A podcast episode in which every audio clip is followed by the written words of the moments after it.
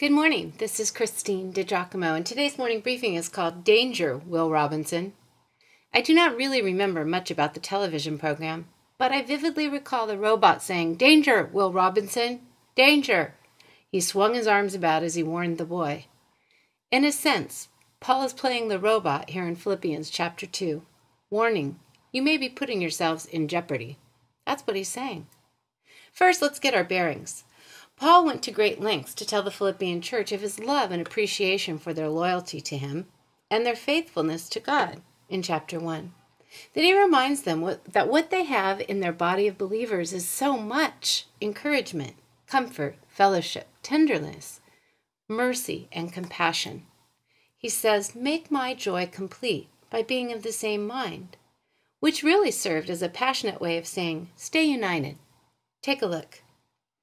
If the fact that you are in Christ has any power to influence you, if love has any persuasive power to move you, if you really are sharing in the Holy Spirit, if you can feel compassion and pity, complete my joy, for my desire is that you should be in full agreement, loving the same things, joined together in soul, your minds set on the one thing. Do nothing in a spirit of selfish ambition and in a search for empty glory but in humility let each consider the other better than himself.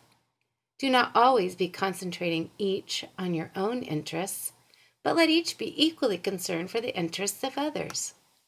Philippians 2 1 through 4. That's the New Revised Standard. Yes, word had gotten back to Paul that the Philippian community was in danger. It was being threatened from within, or so it seems, by disunity. The danger is, of course, as old as man selfish ambition put ahead of the good of the cause. And in this case, the cause had to be preserved, protected, and revered above anything else, because it was the cause of Christ. But notice with me that at the start, the seeds of disunity often lie in just motives. See, when people are serious about their faith and their beliefs or convictions really matter to them, then they are apt to come into conflict with others who may see the living out of those beliefs differently. The greater the enthusiasm, or depth of conviction, and the stronger the personalities, the greater potential for disunity that may lead to schisms in the community, which may in turn lead to irreparable disrepair. And then the cause of Christ is set back, and the church gets a black eye. Everyone likes to talk about the fruit of the Spirit, you know, love, joy, peace, patience, kindness, goodness, faithfulness, gentleness. Oh, oh, yeah, and self control, keeping self under control.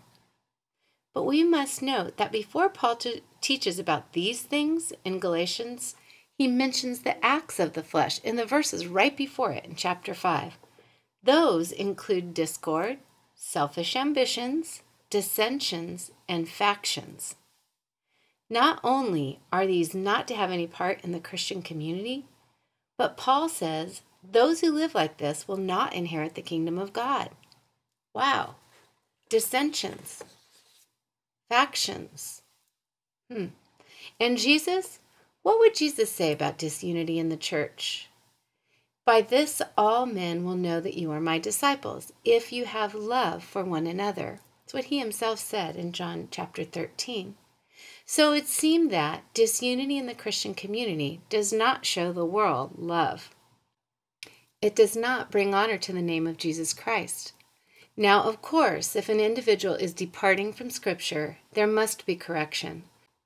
But we must not divide over non essentials music styles for worship, tattoos. Remember, in the 1960s, hair length for men was a huge issue. Now time has given us perspective, and we see how silly that was, at least in most circles. Paul does not disappoint. Within this short passage, he lists five considerations which, if heeded, should maintain harmony. First, having Christ in common should keep us united. In our desire to honor him, we do all, we do everything to maintain the bond of peace. Then the power of our Christian love should rise above individual differences and selfishness, or selfish ambition, which is an even more apt term. Christian love should seek the good of others before its own, right? True love only comes from God, and it is the highest good we are able to know and realize this side of heaven. Godly love is the currency with which we Christians must trade, and it must be preserved ahead of individuality, ahead of the Almighty Self, which is so esteemed today. The third unifying truth of Christianity is the presence of the Holy Spirit, which knits believers together one with another. Elsewhere, Paul told us to keep on being filled with the Holy Spirit by refraining from sin, staying in the Word, being prayerful, and being desirous of the Spirit and the things of the Spirit. When believers are filled with the Holy Spirit instead of themselves, there's just not much room for disharmony. Our Savior was the paragon of compassion, and our Christian community must hold this as one of its distinctives. Compassion will be tramped out by disunity. Finally, Paul appeals to the Philippian believers on a personal note Make my joy complete by being of the same mind. Paul's passionate desire for unity to be maintained is the cry of our Lord Child, bring honor to my Father and be worthy of the name Christian by maintaining unity with one another in the community of Christ. Be one.